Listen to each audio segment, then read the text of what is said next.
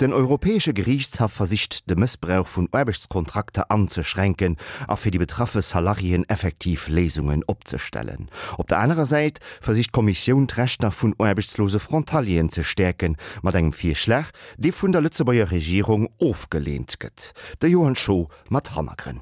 Die Rechte der Arbeitnehmer werden durch zahlreiche Rechtsvorschriften der Europäischen Union geschützt. Es geht dabei nicht nur um das elementare Recht auf Freizügigkeit, das heißt das Recht, seinen Arbeitsplatz in jedem Mitgliedstaat der Europäischen Union zu suchen und dort genauso behandelt zu werden wie die einheimischen Arbeitnehmer. Die Europäische Union regelt auch die Rechte am Arbeitsplatz, wie Arbeitszeit und Schutznormen, die sozialen Sicherungsrechte, den Schutz vor und bei Kündigung, die Gleichbehandlung unabhängig vom Geschlecht, dem Alter, der Behinderung und so weiter. In der heutigen Sendung möchte ich anhand von zwei Beispielen erläutern, wie weit die Europäische Union sich bemüht, die Rechte der Arbeitnehmer in der Europäischen Union zu sichern und jede Art von Diskriminierung zu verhindern. In der letzten Zeit hat sich der Gerichtshof mit zahlreichen Fällen von befristeten Arbeitsverträgen befassen müssen. Es geht dabei immer wieder darum, dass Arbeitnehmer von befristeten Arbeitsverträgen aufgrund ihrer prekären Situation ausgenutzt werden und ihnen ihre Rechte vorenthalten werden. Seit 1999 gilt in der Europäischen Union eine Richtlinie, durch die eine Rabenvereinbarung zwischen dem Europäischen Gewerkschaftsbund EGB und den europäischen Arbeitgeberverbänden UNIC und CEP für alle Mitgliedstaaten verbindlich ist. Diese Rabenvereinbarung verlangt für aufeinanderfolgende befristete Arbeitsverträge, dass sachliche Gründe anzugeben sind, um die Verlängerung der Verträge zu rechtfertigen. Damit soll ein Missbrauch verhindert werden, indem man statt unbefristeten Arbeitsverträgen unbegrenzt zeitlich befristete Verträge abschließt und so die Arbeitnehmer im Ungewissen über die Dauer ihrer Beschäftigung lässt. Wegen dieser Richtlinie wurde Luxemburg im Februar 2015 in einem Vertragsverletzungsverfahren verurteilt. Der Gerichtshof stellte fest, dass in Luxemburger Kulturbetrieben befristete Arbeitsverträge über die normale Dauer verlängert werden konnten. Generell durfte nach luxemburgischem Recht die Laufzeit befristeter Arbeitsverträge für ein und denselben Arbeitnehmer einschließlich der Verlängerung 24 Monate nicht überschreiten. Etwas anderes galt aber für solche Arbeitsverträge in Kulturbetrieben. Dort durften die Verträge mehr als zweimal und für eine Gesamtdauer von mehr als 24 Monaten verlängert werden, ohne dass sie dann als unbefristet galten. Diese Ausnahme wurde damit gerechtfertigt, dass die Kurzzeitbeschäftigten in Kulturbetrieben an zeitlich begrenzten Projekten beteiligt sind, sodass der vorübergehende Bedarf einen sachlichen Grund für die Ausnahme darstelle und weitere Verlängerungen rechtfertige. Der Gerichtshof teilte diese Ansicht nicht. Er stellte fest, dass Luxemburg nicht erläutert hat, inwiefern Kurzzeitbeschäftigte im Kulturbetrieb nur vorübergehende Tätigkeiten ausüben. So erlaubt die luxemburgische Regelung den Abschluss befristeter Arbeitsverträge im Kultursektor nicht nur für einen vorübergehenden zeitlich beschränkten Personalbedarf, sondern auch um einen ständigen und dauerhaften Bedarf zu decken. Dies ist jedoch nach Ansicht des Europäischen Gerichtshofes mit der Zielsetzung der Richtlinie nicht vereinbar, die den Missbrauch befristeter Arbeitsverträge verhindern will und bei einer Verlängerung über 24 Monate hinaus grundsätzlich den Abschluss unbefristeter Arbeitsverträge verlangt. Die Sonderregeln für den Kulturbetrieb sind mit dem EU-Recht nicht vereinbar. Im luxemburgischen Recht ist inzwischen diese Ausnahmeregelung für Kulturbetriebe aufgehoben worden, sodass auch hier die generellen zeitlichen Beschränkungen greifen. Luxemburg ist aber bei weitem nicht der einzige Sünder bei befristeten Arbeitsverträgen. Der Gerichtshof wird insbesondere von spanischen Gerichten über die Auslegung der Richtlinie angerufen.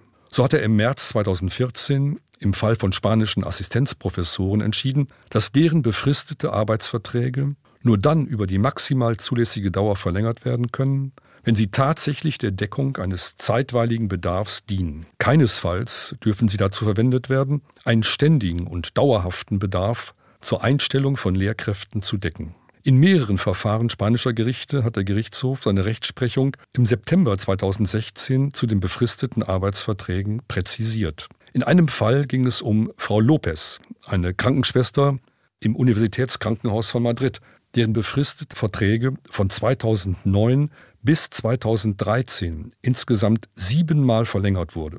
Danach wurde der Vertrag nicht mehr erneuert. Der Gerichtshof bekräftigt seine Rechtsprechung wonach die vorübergehenden Vertretungen eines Arbeitnehmers zur Deckung eines zeitweiligen Bedarfs einen sachlichen Grund für eine befristete Tätigkeit darstellen kann. Er stellt jedoch fest, dass die Verträge nicht für ständige und dauerhafte Aufgaben verlängert werden können, die zur normalen Tätigkeit des festen Krankenhauspersonals gehören. Im Falle der Krankenschwester beruhten ihre aufeinanderfolgenden Ernennungen offensichtlich nicht auf einem bloß zeitweiligen Bedarf. Es lag vielmehr ein struktureller Mangel an Planstellen vor, unter dem Frau Lopez zu leiden hatte. In einem anderen am gleichen Tag entschiedenen Verfahren ging es um die Frage, welche Sanktionen gegen solche rechtswidrig verlängerten Arbeitsverträge möglich sind. Das Unionsrecht selbst sieht ausdrücklich keine Sanktionen vor. Allerdings sind die Mitgliedstaaten verpflichtet, dafür zu sorgen, dass die durch die Richtlinie vorgesehenen Ergebnisse erreicht werden.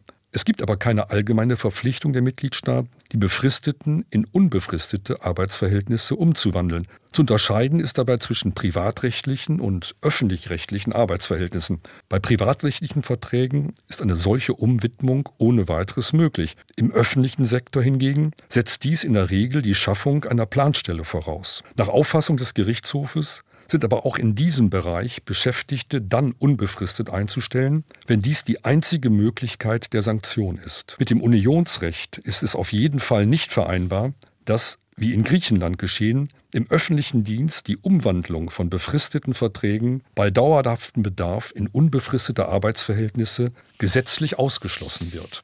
In einem weiteren, auch im September 2016 entschiedenen Fall hat der Gerichtshof unter Verweis auf den Grundsatz der Nichtdiskriminierung festgelegt, dass auch die Arbeitnehmer aus befristeten Arbeitsverhältnissen einen Anspruch auf Ausgleichszahlungen am Ende ihres Vertrages haben. Sie werden insoweit den Dauerbeschäftigten gleichgestellt. Wie man feststellen kann, ist im Bereich der prekären Arbeitsverhältnisse noch einiges zu regeln und zu klären. Ein anderes Problem des europäischen Arbeitsrechts beschäftigt seit Mitte Dezember die luxemburgische Regierung.